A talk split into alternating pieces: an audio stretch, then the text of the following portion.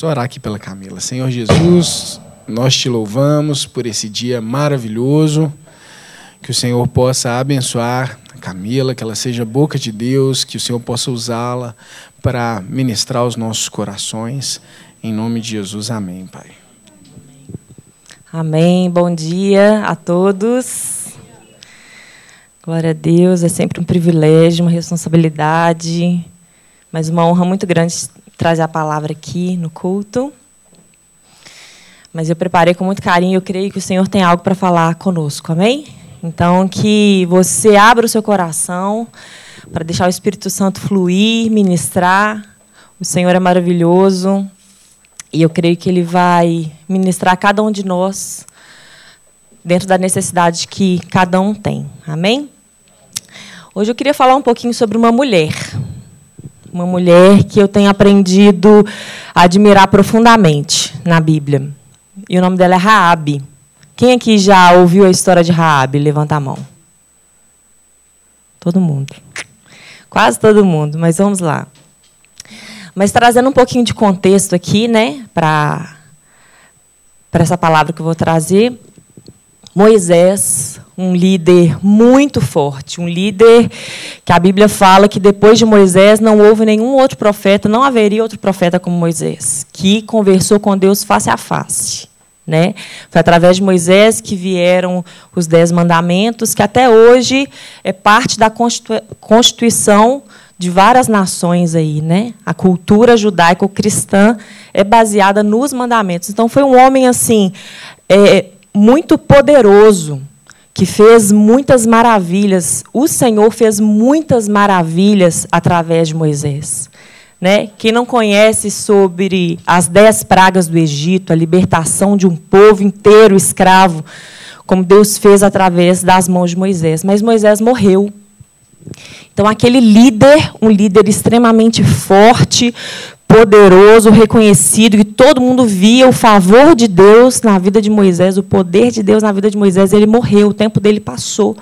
E antes de morrer, ele levantou Josué, que era um discípulo dele, ali, um braço direito dele. E o Senhor levantou Josué. E no livro de Josué, já no primeiro capítulo, Deus dá uma advertência para Josué, dizendo: Josué, seja forte e corajoso. Eu vou ser com você. Eu vou estar do seu lado. Assim como eu fui com Moisés, eu serei contigo. Só toma cuidado de você ser forte e corajoso para fazer tudo conforme eu te orientar. Ainda tem muita terra para conquistar. Você vai conduzir esse povo numeroso, esse povo enorme, para possuir a terra prometida. Ainda tem muita coisa para ser feita, mas eu serei com você. Seja forte e valente, seja forte e corajoso, Josué. E a Bíblia fala que também que os oficiais, os representantes das tribos de Israel falaram o mesmo com Josué. Josué, nós seremos contigo. Assim como fomos com Moisés, nós seremos contigo, mas seja forte e corajoso. Então, Josué tinha ouvido do próprio Deus e tinha ouvido dos seus discípulos ali, né, vamos dizer, dos representantes das tribos, que ele precisava ser forte e corajoso. E agora, se Moisés tinha morrido, ele tinha que tomar as decisões sozinho. Né? Claro que ouvindo do Senhor, mas agora era com ele. Imagina os olhos de todo Israel, de todo mundo assim. Qual é o próximo passo? O que, é que a gente precisa fazer agora? E a primeira missão que Josué fez, a primeira coisa que ele fez como líder de Israel, foi enviar dois espias para Jericó, que era a terra que o Senhor já tinha orientado que eles iam tomar posse. Né? Jericó. Isso te lembra alguma coisa? Josué já tinha sido espia? Primeira coisa que ele falou, ah, eu vou fazer isso, eu vou mandar dois. Se você ler lá em Números 13, a primeira missão exploratória de Canaã, Moisés tinha mandado 12 espias para a terra de Canaã. E um deles era Josué. Até uma curiosidade, né? Estava até comentando com o Eduardo, estudando essa palavra, eu nunca tinha parado para pensar que Josué foi um dos homens da Bíblia que teve o nome dele trocado. O nome dele era Oséias. Quem sabia disso aqui? O nome dele era Oséias e foi mudado para Josué, né? Que curiosamente é o mesmo é a mesma palavra para Jesus e é Oshua. Era a mesma palavra no Novo Testamento. Mas, enfim, ele teve o nome dele trocado para O Senhor é Salvação. E ele foi um dos espias. Só que nessa missão exploratória, na época que Moisés enviou os 12 espias, foi tranquilo demais. Por quê? Foi uma missão que durou 40 dias. Então, imagina 12 homens, que eram os representantes das tribos de Israel, 12 homens assim importantes, valentes, entraram numa terra boa, ficaram 40 dias observando. Eles falam a Bíblia relata que houve uma terra lá, um lugar onde eles foram, que era conhecida é, Vale do Escol, é Escol? Ecol, uma coisa assim. Escol. Que não é, não é cerveja, observação do pastor Vinícius. Mas era um lugar que tinha muitas uvas. E eles encontraram um cacho de uva, fala que era um único cacho de uvas que dois homens precisaram carregar nas varas. O tamanho era assim absurdo, era uma terra riquíssima, uma terra que manava leite e mel, os frutos dela eram assim. E Josué viu aquilo. E eles ficaram 40 dias, eles pegaram os frutos, a Bíblia fala que eles levaram para Moisés evidências da terra. Então, assim, tinha sido uma missão muito boa, uma, uma missão que deu tudo certo. Infelizmente, dez dos espias, apesar de tudo aquilo, da missão ter sido um sucesso, falaram: olha, lá tem muito gigante. Eles tiveram incredulidade, isso é uma outra história, para um outro dia, né? Mas a missão tinha sido um sucesso e dessa vez Josué estava com o desafio de entrar numa né, numa outra missão aí, no, é, é, de conquistar uma terra, e ele falou: vou mandar as espias. Talvez ele mandou dois, né? Não quis mandar doze. Falou: não, já vou mandar os dois que vão crer. Isso aí é, é, é meu comentário. Mas, enfim, ele mandou dois espias para a terra. Gente, só que chegando lá, eles foram descobertos. Não tiveram 40 dias para espiar, para andar. Chegando lá, a fama de Israel já era conhecida.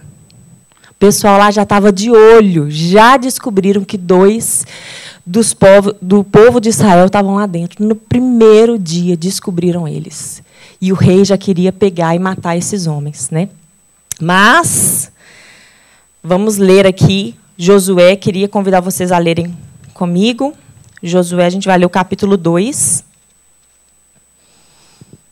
A partir do versículo 1, se puder projetar aí por gentileza, Josué 2, versículo 1, fala assim: vou tentar ler brevemente, mas queria que você prestasse bastante atenção na história dessa mulher.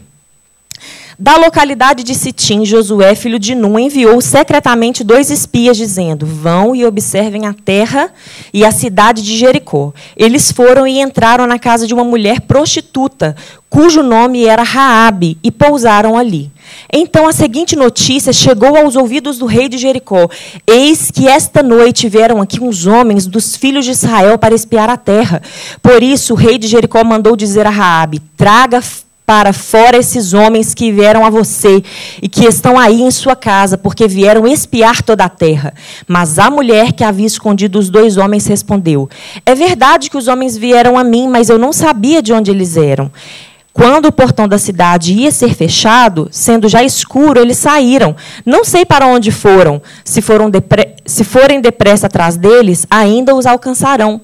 Ela, porém, os tinha levado para o terraço da casa e os havia escondido entre as canas de linho que havia colocado em ordem no terraço.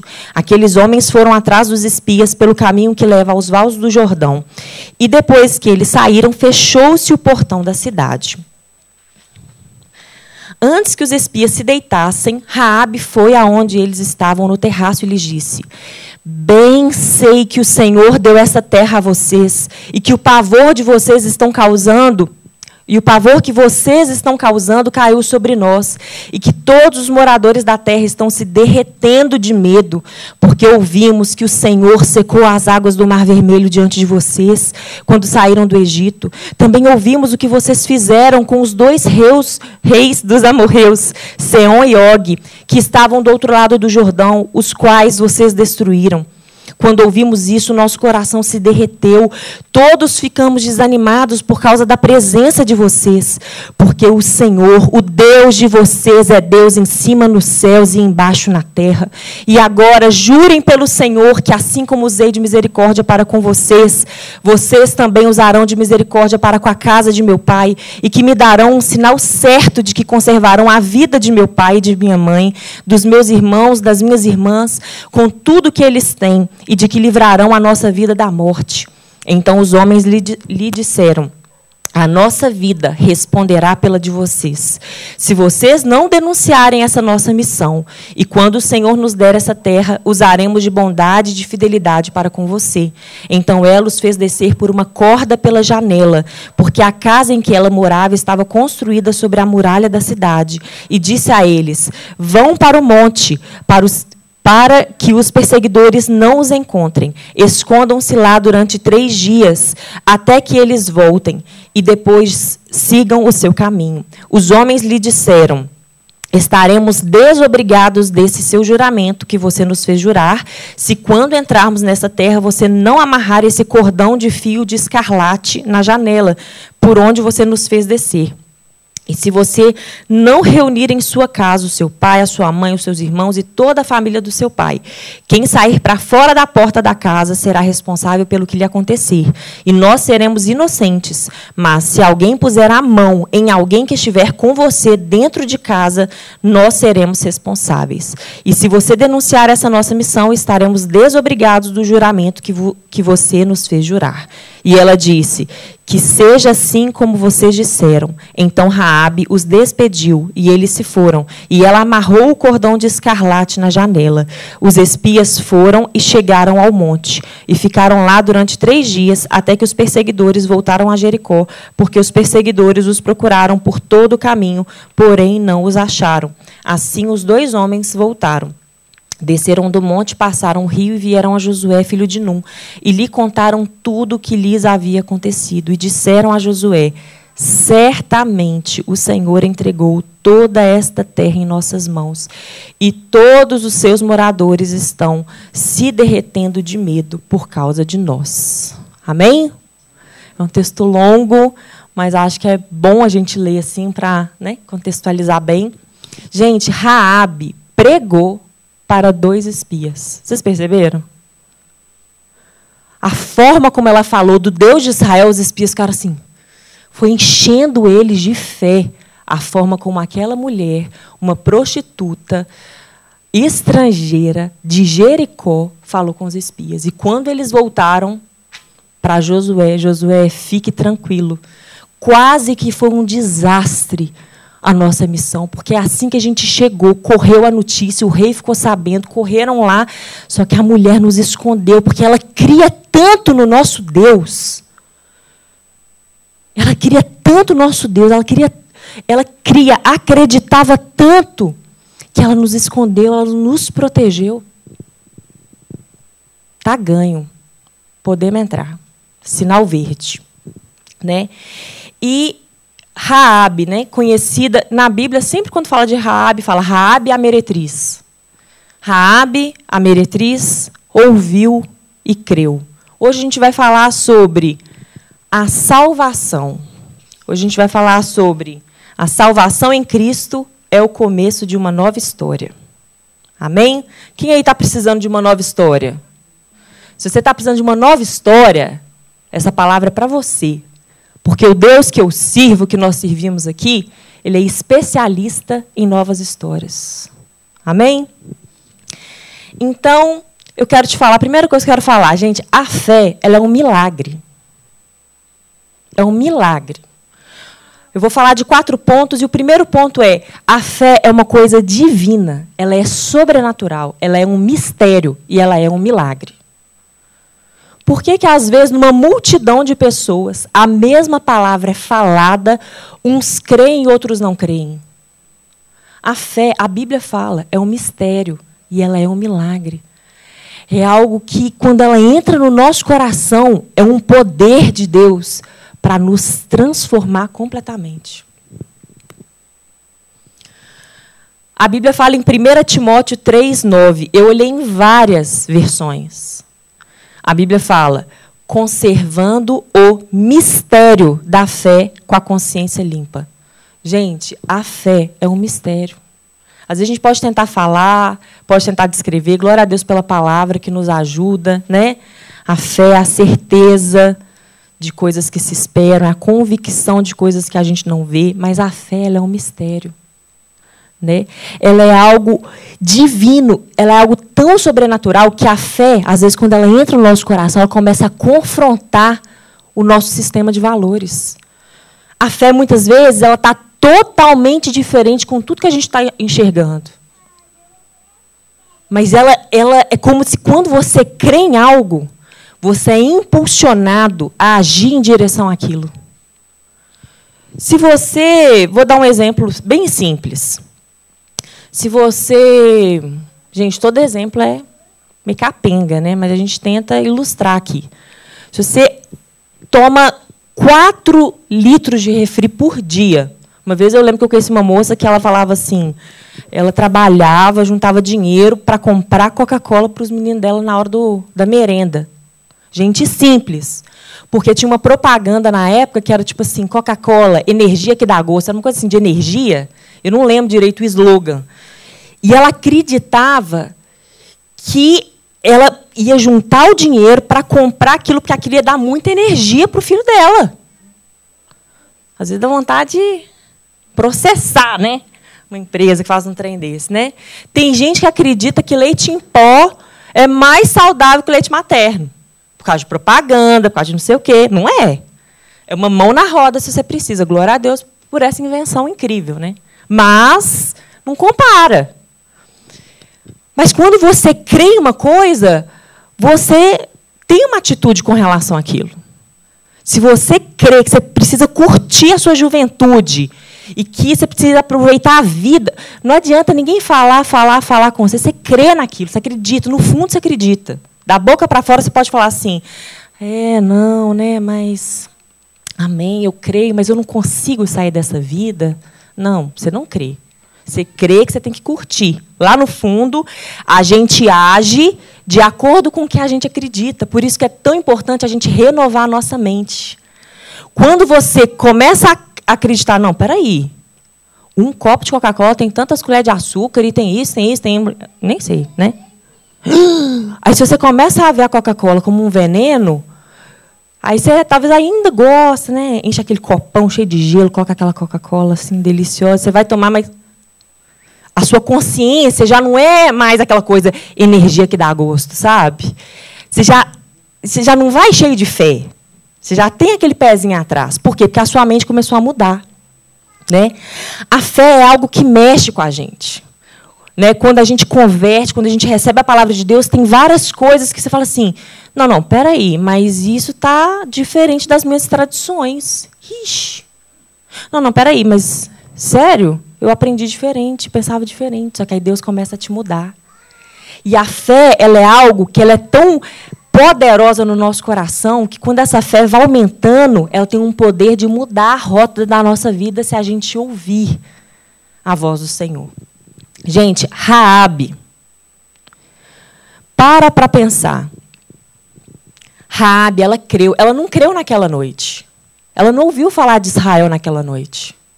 Naquela noite ela encontrou com os espias, mas ela estava ouvindo falar sobre o Deus de Israel. E de uma forma sobrenatural, o coração dela encheu de fé. O Egito, queridos, naquela época, era a nação mais poderosa da face da terra. Como que não sei quantos milhões de escravos são libertos assim e passam a seco no meio do mar, e depois acontece isso, acontece aquilo, e ela estava assim: que Deus que é esse? Esse Deus é Deus no céu e é Deus na terra. Ele começou, ela começou a crer de uma forma no Deus de Israel que ela tinha certeza que ninguém ia parar. Que aquilo que Deus falou que ia acontecer, ia acontecer. Ela cria, ela creu.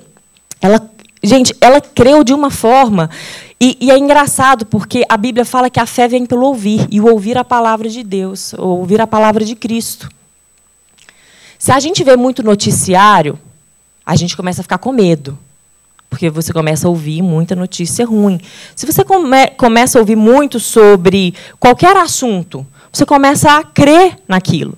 Só que a palavra de Deus é diferente de outras palavras. Se ouvir qualquer assunto, aquilo tem o poder para trazer alguma fé no seu coração, ouvir a palavra de Cristo é, não é qualquer notícia. Junto com essas palavras que Rabi ouviu, existia um poder de Deus. Ela falou: o coração de todo mundo está derretendo diante de vocês. A fé é algo divino, é algo sobrenatural e é um mistério. Então, esse primeiro ponto, o que eu quero trazer para os nossos dias, para a nossa realidade? Eu creio que hoje é um dia de salvação. Não sei se para quem está aqui nesse culto me ouvindo ou se está alguém lá em casa ouvindo. Mas eu sei que hoje é um dia de salvação de pessoas que estão perdidas e que estão ouvindo as boas notícias hoje. Eu sei que hoje é um dia ó, de uma mudança radical na vida de algumas pessoas. E eu quero te falar, se essa palavra da fé está entrando no seu coração e é algo sobrenatural, às vezes é algo que vai totalmente contra tudo que você já viveu até hoje. Recebe essa palavra. Raabe era uma prostituta, Raabe era uma estrangeira, ela era uma inimiga do povo de Deus. Ela ouviu, ela creu, Deus viu a fé no coração dela. E como Jesus disse para a mulher do fluxo de sangue, é como se Deus tivesse falado com ela: "Mulher, a tua fé te salvou. Você vai em paz e não vai sozinha não, sua família toda vai junto com você." Se a fé do Senhor está entrando no seu coração, não resista. Receba, porque é um milagre do Senhor chegando na sua vida. Ponto 2. A fé nunca é somente teórica. Gente, a fé não é um professor na sala de aula. Então, gente, aqui, ó, queridos, fé é igual. Aí todo mundo, a fé é igual. Gente, é lindo na teoria. A gente tem que conhecer teoria, sim. Tem que conhecer. Mas a escola do Espírito Santo é assim. Você aprendeu o que é fé? Você virou a esquina ali, ó, nem virou a esquina. Você vai começar a praticar. Queridos, aquela mulher, vamos para Raabe. Ela ouviu. Que? Sério, amiga? Não acredito. Isso está acontecendo? E ela está lá morando no muro da cidade, e as notícias chegando, e o povo deve estar tá chegando, cadê esse acampamento? Eles estão vindo. E aconteceu isso, aconteceu isso. Que Deus que é esse? Os, gente, o povo, Jericó fazia parte, né? Os povos ali da região de Canaã, os cananeus. Um povo que era extremamente pagão, idólatra, que sacrificava os seus filhos para os seus deuses de barro. Que Deus que é esse? Que Deus que é esse? Ela ouviu, ela creu, ela creu. E um belo dia, dois espias entram na casa dela. Eu sei que esse é o Deus dos céus e da terra. E agora o que, que eu faço? Eu entrego eles? Ou eu escondo eles? Eu defendo o propósito de Deus? Ou eu defendo meu povo? Eu colaboro com a missão deles, que eu creio que é uma missão de Deus, ou eu entrego eles para o rei? A prática bateu na porta lá de Raabe, não bateu? Ela creu, mas teve uma hora que ela foi desafiada a colocar aquela fé em ação. E o mais interessante é que ela, quando recebeu eles, ela já não começou a barganhar, não. Oi, ah, oh, eu vou fazer um negócio com vocês. Mas assim, a gente faz uma troca. Não, não foi assim não, porque a Bíblia fala que primeiro ela escondeu, dispersou lá o pessoal que estava procurando eles, depois, antes deles dormirem, ela foi lá e falou: Olha, eu sei, eu sei, Deus, eu creio nisso, eu ouvi falar, eu sei o que o Senhor está fazendo. E eu quero pedir, eu, eu já tive misericórdia da vida de vocês. Assim como eu tive, tenho misericórdia da casa do meu pai. Por favor, eu já poupei vocês. Poupem a família do meu pai. Poupem o meu pai, minha mãe. meus irmãos, a minha família. E eles, pode deixar. Mas ela agiu porque ela creu. Amém? A fé, ela é nunca somente teórica. Nunca. A palavra que a palavra de Deus que você ouve gera uma fé que te desafia a agir. Tem coisas que Deus está te falando, para de resistir. Para de resistir, simplesmente obedece. Ai, mas eu vou ser a traíra, eu vou ser a isso, ai, mas não sei o quê. Querida, deixa eu falar. Deus que tudo fez, tudo é dele. Entendeu? Se a terra, ele diz que a terra é para o fulano, é para o fulano. Sabe? Tudo que eu tenho, meu marido, meus filhos, é dele. Tudo que você tem pertence ao Senhor, à sua vida. Você está respirando aí, seu coração está batendo, é o Senhor que te deu, é tudo dele, ele faz o que ele quer. Se o Senhor tem te desafiado a mudar de conduta, muda. Sabe? No final das contas, de vai prestar contas é só a Deus, não é a pessoas. O que, que o Senhor está te desafiando a fazer e a agir? Eu achei tão interessante. Se puder projetar, não sei se o pessoal está projetando, Tiago 2, versículo 24. Eu achei muito incrível. Olha o que, que fala.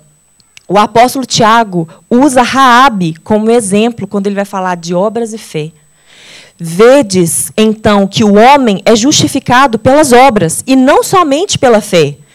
De igual modo, Raabe, a meretriz, não foi também justificada pelas obras, quando recolheu os emissários e os despediu por outro caminho? Porque assim como o corpo sem o espírito está morto, assim também a fé sem obras é morta. Usou o exemplo da Raabe para falar. Então, às vezes, não, eu creio, do meu jeito, eu creio, eu tenho fé, mas sua atitude está falando outra coisa, querido. Então, que fé que é essa? Essa sua fé está morta. Hoje o Senhor está te falando: vem, filho, volta para os meus caminhos. Eu estou te chamando. Essa palavra que está ardendo no seu coração é para você voltar. Eu tenho um caminho novo para você. Essa vida velha já passou, acabou, the end, passado, lá atrás. Amém? Terceiro ponto. A fé nos ensina, na verdade, eu coloquei, a fé nos ensina a esperar. Na verdade, a fé, ela nos capacita a esperar, a viver os processos. Por que eu estou falando isso? Às vezes a gente está lendo a história de Raabe, parece assim, num dia aconteceu isso, no outro dia aconteceu... No... Em uma semana, estava tudo resolvido, né? Só que depois que os espias foram e voltaram, a Bíblia fala de algumas coisas que ainda aconteceram até Raabe ser resgatada com a família dela. E olha que ela tinha orientação de, ó, vocês serão salvos se você e todos esses que você vai proteger, vai guardar da família do seu pai estiverem dentro de casa, da porta para fora. Né? E tinha um fio escarlate muito parecido com a ceia no Egito. Não é verdade? O anjo da morte ia passar onde tivesse a marca do sangue, dentro de casa, ninguém ia morrer. Lá tinha uma marca de sangue representando o sacrifício de Jesus por nós. Quem tiver dentro de casa, a destruição não passa aqui não. Todos serão poupados. Só que da notícia que chegou a Josué até o salvamento, a gente fala que o povo todo de Israel ainda atravessou o Jordão. Fala do milagre do Jordão. Sabe quando os sacerdotes pisaram e o Jordão também, as águas pararam formou aquela coluna de água, aquele milagre de, da travessia do Jordão, ainda aconteceu depois de, de, dessa visita dos espias. Depois, todos os homens ainda de Israel foram circuncidados, que a Bíblia fala que todos os homens que tinham sido circuncidados, que saíram do Egito, tinham morrido no deserto. E os guerreiros da época, os guerreiros que iam entrar na cidade, ainda não tinham sido circuncidados circuncidados. Então, por mais que a gente não sabe o período de tempo de espera de Raabe, a gente sabe que foi um tempinho. Será que eles estão vindo? Não posso contar para ninguém. Cadê minha família? Gente, dentro de casa. Gente, eu preciso ali rapidinho. Vai rapidinho. Volta para dentro de casa. Vão esperar. Eles prometeram, eles prometeram. O sinal ali, o sinal está ali, gente, o sangue está ali. O, o escarlate está ali, a corda está ali? Está ali. Está todo mundo dentro de casa? A salvação vai vir. Vamos esperar. A verdade, gente, que esperar para Raabe Era uma necessidade. Para onde que ela ia correr? Para onde que ela ia fugir? Quantas vezes a gente está em Cristo e às vezes o trem está apertado, está difícil, não dá. Gente, esperar é um trem difícil demais. Quem que gosta de esperar, levanta a mão. Quem fala assim, uhul, vão esperar. Gente, é difícil demais. Só que tem coisa que é o seguinte, tá, eu não quero esperar, que você fazer? Nada, vou esperar do mesmo jeito, porque não tem para onde ir. Ou, ou você espera, você espera, filho. Pedro já disse para Jesus, Jesus fez aquele discurso difícil, um tanto de gente, ó, indo embora. Jesus chegou para os discípulos e falou assim: E aí? Vocês também querem ir? Né, Vanessa? Vanessa está ali, concordando. E aí, Pedro chegou e falou assim: Senhor, para quem iremos? Se só tu tens as palavras de vida eterna. Tá difícil? Tá, mas vamos passar pelo fogo com o Senhor, né? Oh Deus, protege nós aí, vamos. Porque não tem para onde a gente fugir. Tem coisas, gente, que a gente precisa viver os processos, e nesse processo o Senhor vai refinando e, e purificando o nosso coração. Né? E tem coisas que eu quero falar com você, tem coisas que somos nós que fazemos. Rabi creu, Rabi abrigou os espias, Rabi, tudo que tinha na, disponível na mão dela fazer, ela fez. Agora ela podia fazer alguma coisa? Ela tinha que esperar. Tem coisas que o Senhor está te falando, toma a decisão. Mas pode deixar que quem vai agir e te transformar de dentro para fora é o meu Espírito Santo. Tem coisas que nós precisamos sim falar sim. Eis-me aqui, eu estou aqui, Senhor, pode, eu vou mudar a rota, eu vou fazer. Mas tem coisas que é o Senhor que vai fazer. Eu lembro uma, uma vez, eu estava sentada por ali onde o Zé, Zé Ricardo, nosso coleguinha, está ali sentado. Eu era mais novinha, devia ter, sei lá, uns 15 anos de idade. E aí eu lembro que eu, gente, eu estava com ódio de uma pessoa. Acho que foi a primeira vez que eu senti no meu coração ódio. Não sei se alguém que já sentiu, mas é um trem muito esquisito. Você não suporta a pessoa, você não suporta a voz da pessoa, você não suporta nada da pessoa. E aquele trem estava me fazendo um mal que estava me distanciando do Senhor. Como é que pode? A gente, quando tem ódio de alguém, parece que a gente se afasta de Deus. E eu estava com uma raiva dessa pessoa, uma raiva. E aí eu lembro que eu comecei a orar, porque eu falei, não, eu tenho que perdoar, eu tenho que perdoar. Deus, eu tenho, Deus me ajuda. E aí eu fui, já tinha orado, Senhor, eu não quero perdoar, mas eu decido perdoar. Me ajuda, Senhor. Me ajuda, Senhor. Eu estava assim. Aí eu vim para o culto. E a pessoa que eu estava com ódio, por coincidência, estava no culto. Então eu não conseguia louvar, nada. Aí eu comecei, Deus, tira esse negócio do meu coração, Senhor. Misericórdia, não vou olhar para a pessoa, não vou olhar. O que, que eu faço, Senhor? Me ajuda. Gente, eu estava numa impaciência. Aí chegou um irmão chamado Jesus Barbosa. Aí ele chegou, estava sentado na minha frente. Aí ele olhou para trás e falou assim: Ei, irmã, você tem uma Bíblia aí? Eu achei que ele queria emprestado, né? Eu fui, peguei. Claro, toma. Aí ele falou: Não, abre aí. É para você. Eu falei, ah, para mim? É, é para você. Deus tem uma palavra para você. Aí mandou abrir em Filipenses 4, 6 e 7. Nunca esqueci isso. Aí, eu, ele, falou, aí ele falou assim, lê. Aí eu li. Não andeis ansiosos de coisa alguma. Em tudo, porém, sejam conhecidas diante de Deus as vossas petições pela oração e pela súplica com ações de graça. E a paz de Deus, que excede todo entendimento, guardará o vosso coração e a vossa mente em Cristo Jesus. Aí eu li, eu amém. Ele falou assim, ó, ele olhou bem para mim e falou assim: ó, tem coisa que você tem que fazer. Você já fez? Agora calma, tem coisa que é o Espírito Santo que vai fazer. Eu falei, amém.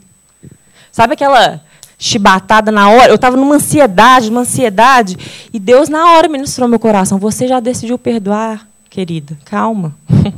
Você não está deixando nem tempo do meu Espírito Santo trabalhar, né? O Espírito Santo ele faz. Então eu quero te falar, né, que Obedece ao Senhor. E calma, que vai ter coisa que você vai ter que esperar os processos. Nem tudo é vapt-vupt, tem coisas que tem os processos. Às vezes você ainda não está no lugar onde você gostaria de estar, mas o Senhor está trabalhando, você está no lugar que você tem que estar, você está obedecendo. Então, quieta seu coração aí, deixa Deus trabalhar. Né? E o quarto e último ponto, que eu fui muito encorajada, Deus falou muito comigo nesse quarto ponto que eu quero te falar. Vou te fazer, na verdade, uma pergunta. O quarto ponto é uma pergunta. Todo mundo que puder, olha aqui para mim rapidinho. O seu passado te condena? Não precisa responder alto. Seu passado te condena? Deixa eu te falar. Em Cristo, o seu passado não te condena. Jeremias 31, 33 e 34. Olha o que, que Deus fala com Israel, e é uma palavra do Senhor para a sua igreja. Mas esta é a aliança que farei com a casa de Israel depois daqueles dias, diz o Senhor. Porei a minha lei no seu interior e, as, e a escreverei no seu coração. Eu serei o seu Deus e eles serão o meu povo. E não ensinará mais cada um a seu próximo, nem a cada um a seu, irmão, dizendo: Conhecei ao Senhor, porque todos me conhecerão, desde o menor até o maior deles, diz o Senhor. Porque lhes perdoarei a sua maldade e nunca mais me lembrarei dos seus pecados.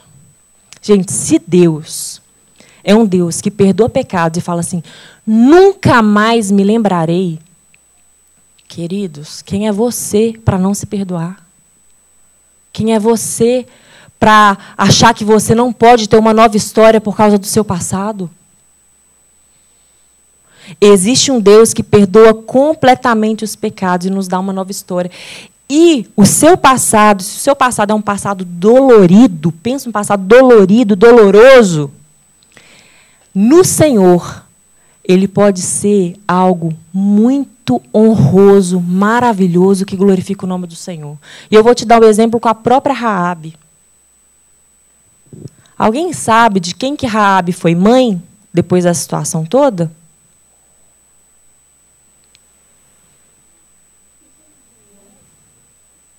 Quem conhece o livro de Ruth? É um livro belíssimo. Eu já dei a dica, né? Quem conhece o livro de Ruth? Gente, o livro de Ruth, pensa um livro belíssimo. São quatro capítulos. É um livro romântico, é um livro lindo, é um livro de honra, é um livro no, nobre, é lindo. Eu te encorajo a ler. Se você não conhece o livro de Ruth, Ruth era uma mulher estrangeira, moabita, que tinha se casado, né? Na verdade, foi uma família de Israel que no tempo de fome mudou para Moabe. E era uma mulher com seu marido e seus dois filhos. Seus dois filhos se casaram, um deles com Ruth, outro com uma mulher chamada Orfa. Só que nesse período lá, o marido morreu e os dois filhos morreram de Noemi, né? E aí a história dela com Ruth, que foi uma das noras que se apegou a ela falou: "Eu não vou te deixar, eu não vou te abandonar. Onde você for, eu vou. Eu vou estar com você a senhora já é idosa, eu vou estar junto com você. Não, minha filha, volta, casa de novo, volta para casa do seu pai, vai ser feliz.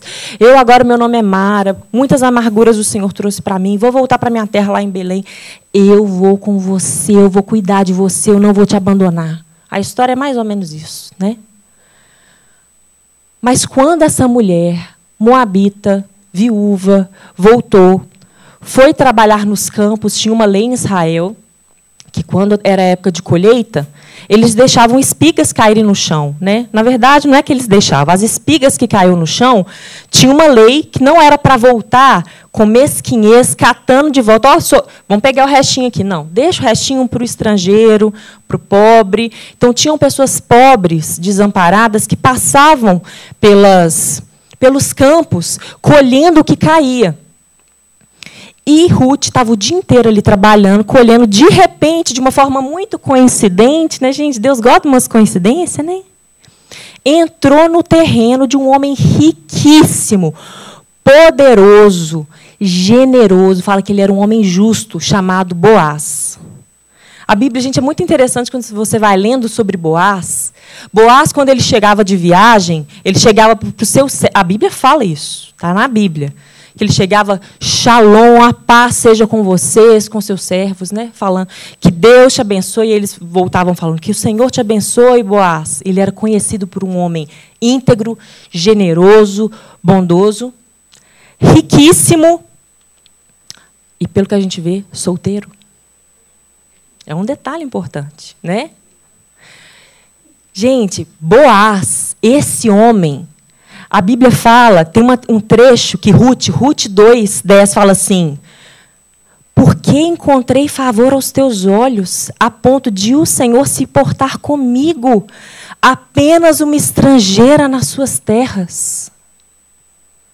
Por que será que Boaz olhou para uma estrangeira com tanta bondade? Quem que era a mãe de Boaz? Era uma estrangeira. Era Raabe, que tinha sido prostituta. E ele não olhou para ela, ai, não casarei com essa mulher porque ela não é mais virgem. Boaz não era assim, não. Que mulher de caráter. Foi casada, poderia ter voltado para a casa dos seus pais, para os seus deuses, mas não abandonou a sua sogra. Que mulher firme de caráter.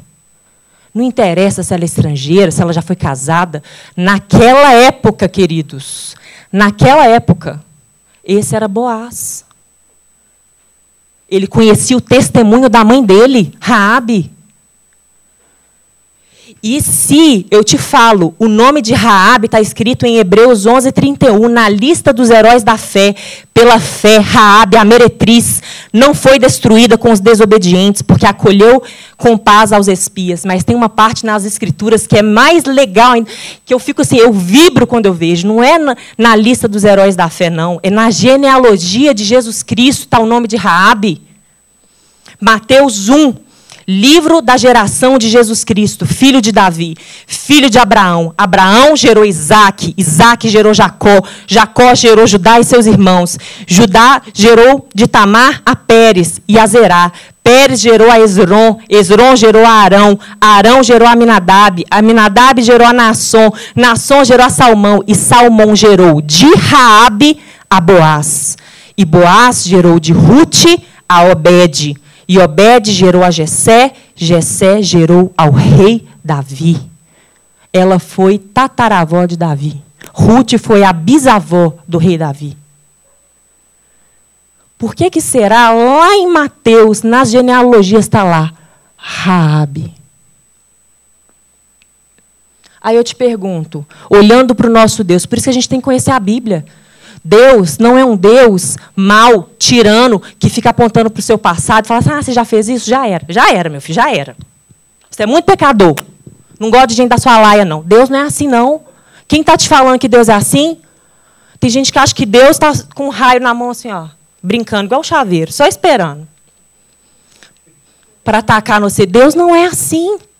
Deus ama escrever novas histórias. Você está precisando de uma nova história? Chegou no lugar certo. O Senhor ama escrever. Jesus, ele não se envergonha de ter a sua ascendente lá, a avó, Raabe, uma meretriz, uma mulher de Jericó, que creu, ela creu. Esse é o diferencial. A fé é o diferencial. Uma fé operosa. Não é uma fé morta, não uma fé minguada, não, uma fé que entra na sua vida e te transforma de dentro para fora. Esse é o nosso Deus. Boaz, o filho de Raabe, significa alvoroço, grande alegria. Deus mudou para sempre a vida dessa mulher. Gente, nem se ela quisesse voltar para trás. Raabe dá para a gente fazer tantas analogias com Raabe tantas analogias. Nem se ela quisesse olhar para trás, a cidade já era. Todo mundo já era. E ela começou uma nova história. E eu quero te falar que a salvação é o começo de uma nova história. O seu passado já era. O seu passado já era. E não é para ter amnésia, não, porque lá Tiago, o apóstolo Tiago está falando, Raabe, a meretriz, para saber de quem está falando a Bíblia não foi lá e apagou. Ô, gente, a gente está aqui escrevendo a Bíblia, mas vão apagar que eu acho que vai pegar meio mal. Vão tirar da genealogia de Cristo, porque senão o que, que eles vão pensar? A verdade não precisa de defesa, não. A verdade reflete o caráter do nosso Deus. Então eu quero te falar, ah, mas as pessoas vão me julgar. Oh, querida, deixa eu te fazer uma analogia bem simples para você. Eu gosto de umas analogias. Vamos supor que a gente está todo mundo num tribunal. E tem um justo juiz que julga todas as coisas. O resto, todo mundo é réu. Aí eu estou muito preocupada porque o réu da, da minha direita está me zoando. Um outro pecador está falando que eu não sou digno, não. Se o justo juiz me absolver, acabou. Acabou. Se eu tiver a aprovação dele, né? se eu crer no sacrifício do filho dele, do filho de Deus, e ele falar comigo, Camila, os seus pecados estão perdoados, vai e não peques mais. Acabou. E eu acho que liga muito com o que o Eduardo falou aqui, sobre amar o Senhor dessa forma intensa, amar, amar a nós mesmos, a gente se perdoar, e depois amar o nosso próximo. Amém? Então é isso eu, eu senti muito no meu coração que hoje é um dia de novos começos. Eu sei que a igreja está mais vazia, eu sei que tem pessoas ouvindo em casa, mas eu tenho certeza do que eu estou falando. Tem pessoas que estão precisando mudar 180 graus a rota que vocês estão caminhando. Né? Às vezes você está andando para cá e Deus está te chamando, te chamando. Você precisa dar as costas totalmente e mudar a sua direção. Se essa palavra for para você, queria te convidar a ficar de pé. Se você sente no coração que você precisa dizer sim para essa fé que está ardendo no seu coração, fique em pé no seu lugar.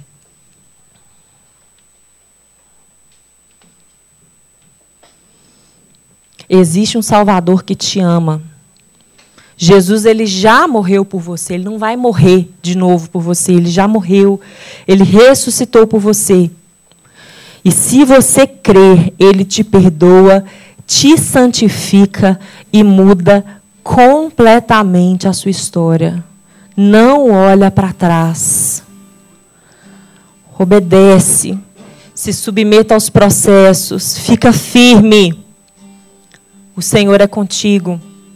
E eu quero te falar que a igreja, Deus, na sua infinita sabedoria, nos fez congregar, nos ajuntou como igreja, para nós ajudarmos uns aos outros nessa caminhada.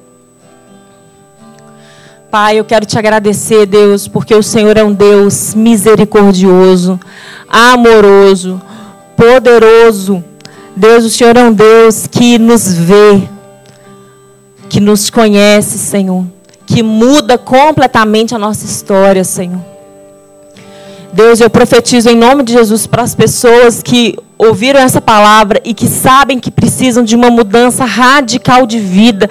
Elas querem o Senhor, Pai.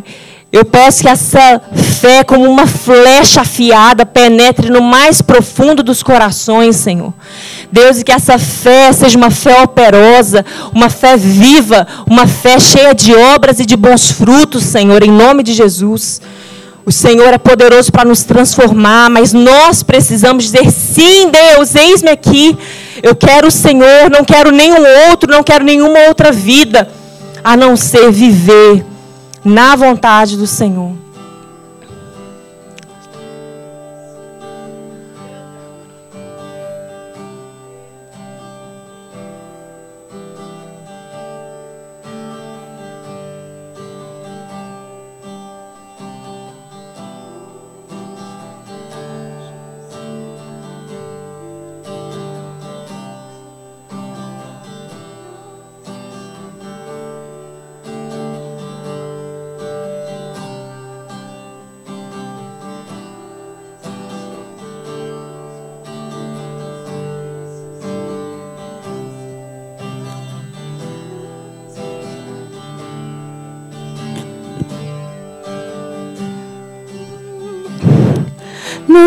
Existe uma dor que eu sinta que não tenha poder para curar.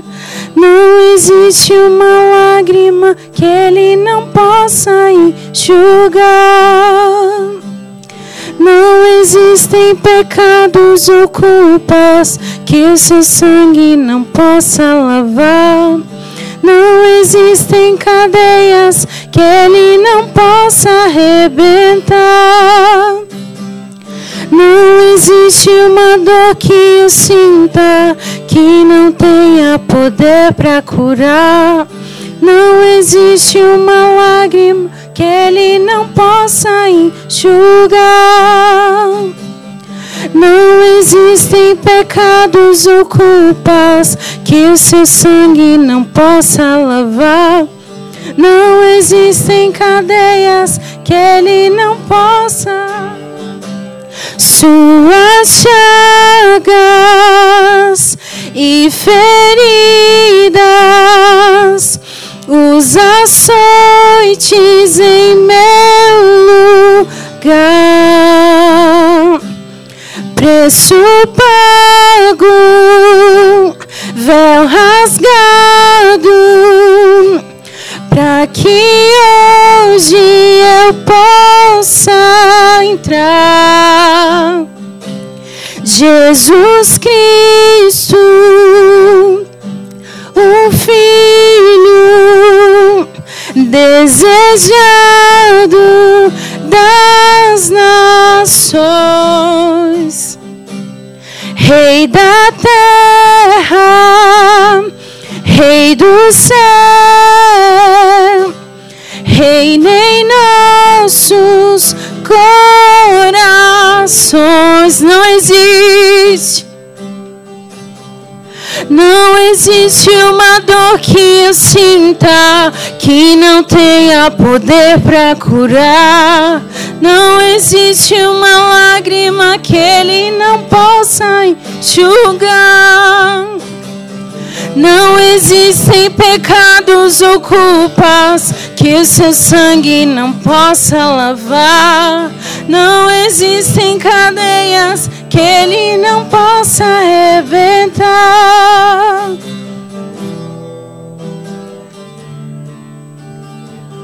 Aleluia. Nós vamos agora ceiar.